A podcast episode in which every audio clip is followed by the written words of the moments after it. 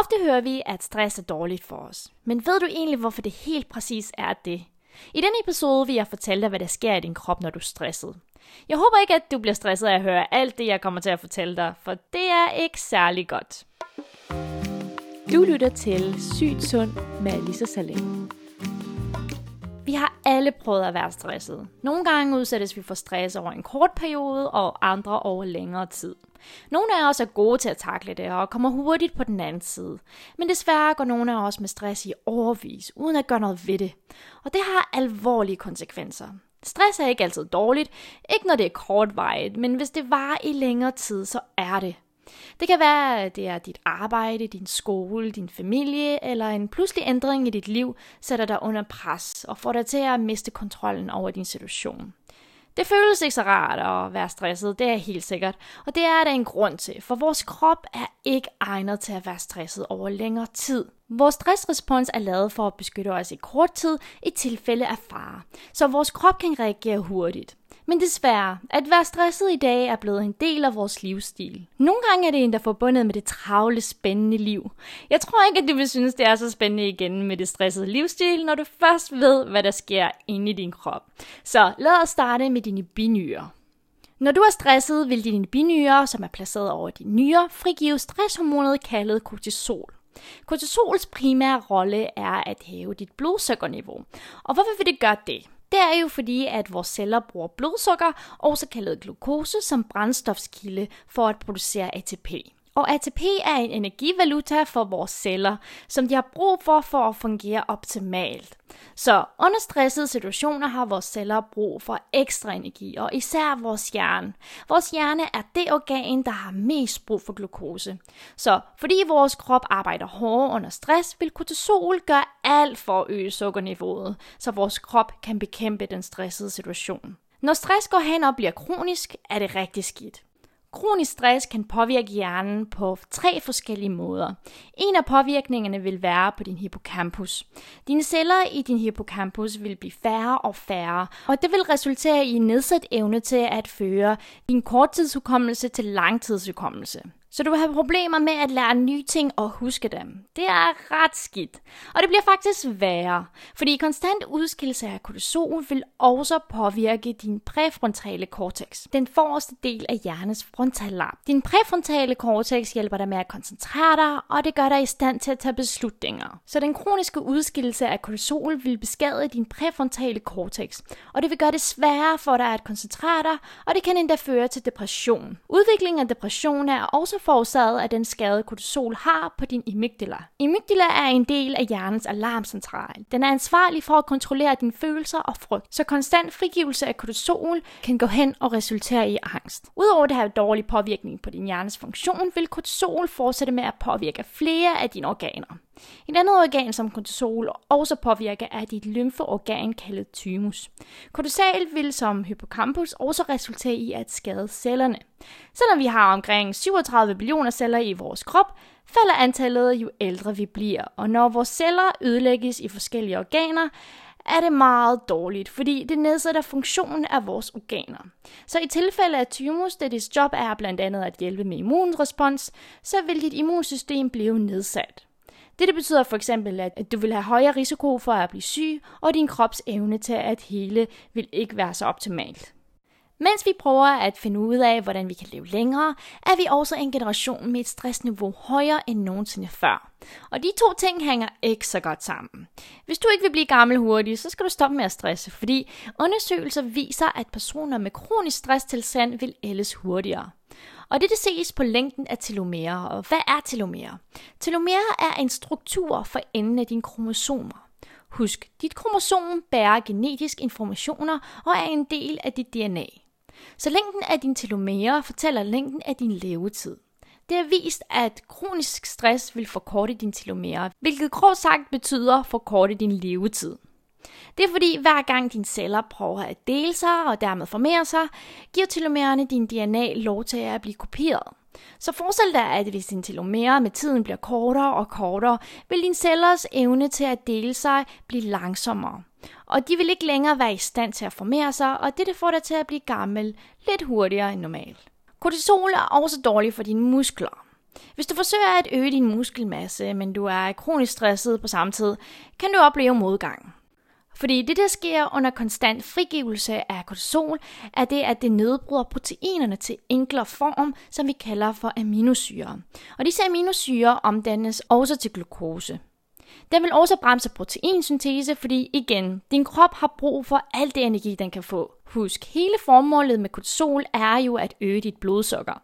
Så kortisol vil gøre alt for at øge det, og den er selvfølgelig ligeglad med din interesse i at øge din muskelmasse. Ja, det er lidt trist. Stress har også indflydelse på din tarm, så vores tarme er i konstant kommunikation med hjernen, hvilket er en af grundene til, hvorfor vi får den her sommerfugl i maven i forbindelse med noget, som vi er rigtig spændt på.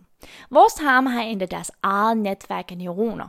Vi kalder det for enteriske nervesystem. Og dette enteriske nervesystem er forbundet med vores centrale nervesystem. Og denne forbindelse sker igennem en såkaldt tarm-hjerneakse. Og det der er forklaring på, hvorfor stress også har en indflydelse på vores fordøjelseskanal. Stress afbryder funktionen af bevægelsen i vores mave-tarmkanal, også kaldet peristaltik, som hjælper med at skubbe til maden gennem vores fordøjelseskanal. Stress får vores muskler i vores fordøjelseskanal til at krampe, og det kan resultere i enten for eksempel diarré eller forstoppelse. Der er også blevet vist, at kronisk stress fører til højere risiko for syrereflux.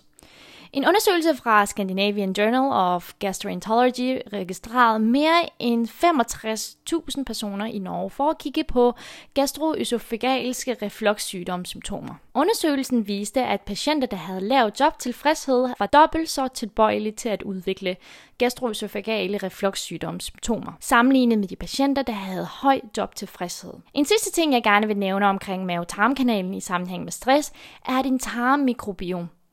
Dit mikrobiom er meget vigtigt, ikke kun for at hjælpe med at fordøje maden, men det spiller også en vigtig rolle i immunsystemet, i vores generelle helbred. En undersøgelse fra videnskabelige rapporter viste, at stress havde negativ indflydelse på tarmmikrobiom på samme måde som kost med højt fedtindhold. Effekten af stress på tarmmikrobiomet blev eksperimenteret med mus. Undersøgelsen viste, at mus, der spiste mad med højt fedtindhold, mens de var stresset, havde større ændring i tarmmikrobiomet sammenlignet med det mus, der spiste normal kost. Stress kan også have noget at gøre med dine gener.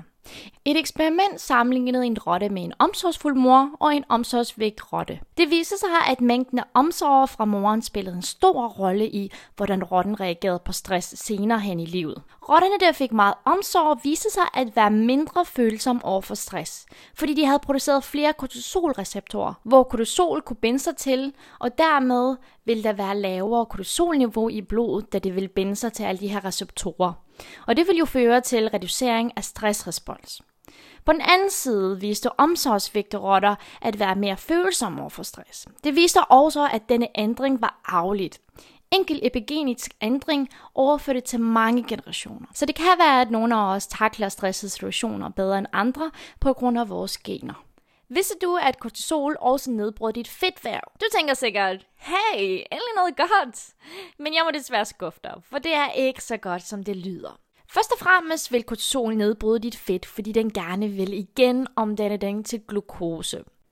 Udover at øge din glukoseniveau, vil den faktisk også producere viscerale fedtfærge i stedet for. Og det viscerale fedt er det fedt, som sidder omkring de indre organer, for eksempel din mave. Udover at det vil føre til problemer med at knappe dine bukser og problemer med at se dine fødder, så vil dit mavefedt også resultere i at producere mange proinflammatoriske celler, der kan føre til betændelse i din krop. Og det er jo med til at udvikle mange sygdomme. Visceral fedt er den farlige type fedt. Udover det vil visceral fedt også frigive noget, der hedder retinolbindende protein 4, som kan føre til insulinresistens. En anden ting, der vil øge dit mavefedt og generelt øge din vægt, er madtræng. Fordi kortisol øger din appetit. Husk, i stressede situationer er der større behov for glukose, så direkte brændstof, især fra maden, er en god deal for kortisol. Så din madtræng vil stige særligt for mad med højt kulhydratindhold. Ved at have højere blodsukker i længere tid, producerer din bugspytkirtel mere insulin for at håndtere det høje blodsukkerniveau. Husk, insulin hjælper glukose til at gå ind i dine celler, for at omdanne det til energi. Så ved at øge blodsukkeret, øges din insulinproduktion også. Og med tiden kan det føre til insulinresistent, og det er jo meget farligt. Insulinresistens betyder, at din krop ikke kan reagere ordentligt på insulinet, og derfor ikke kan bruge glukosen i din blodbane til at omdanne det til energi. Hvis celler ikke kan reagere på insulin, betyder det, at glukose forbliver i din blodbane, og det er jo rigtig farligt, da det er en stor faktor for udvikling af type 2 diabetes.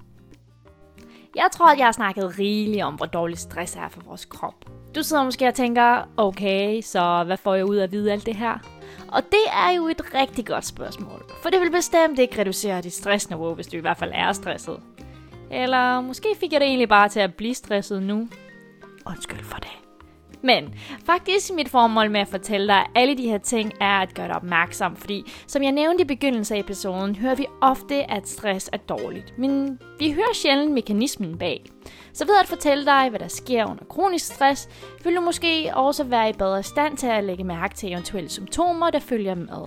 Og måske vil du være mere motiveret til at håndtere dit stress og tage det alvorligt. Desværre er det blevet normalt at sige, jamen jeg er bare stresset. Men det er seriøst, og det skal behandles, før det fører til alt det her, som jeg nævnte i den her episode. Det er i hvert fald ikke så sjovt for din krop. Og der er mange måder at håndtere stress på. For eksempel ved at motionere, meditere eller lave en plan med realistiske mål. Det er jo bare få af de ting, man kan gøre. Men på trods af alle de her negative ting, den episode var fyldt med, håber jeg, at du nød den her episode, og at den gjorde dig lidt klogere. Hvis du vil have mig til at snakke om forskellige måder, man kan håndtere stress på, og samtidig forbinde det med videnskaben, for eksempel hvad der præcis sker i din krop, ved at udføre specifikke teknikker, er du altid velkommen til at skrive til mig på medminsnabelaggmail.com. Tak fordi du lyttede, pas på dig selv, og vi ses i næste uge.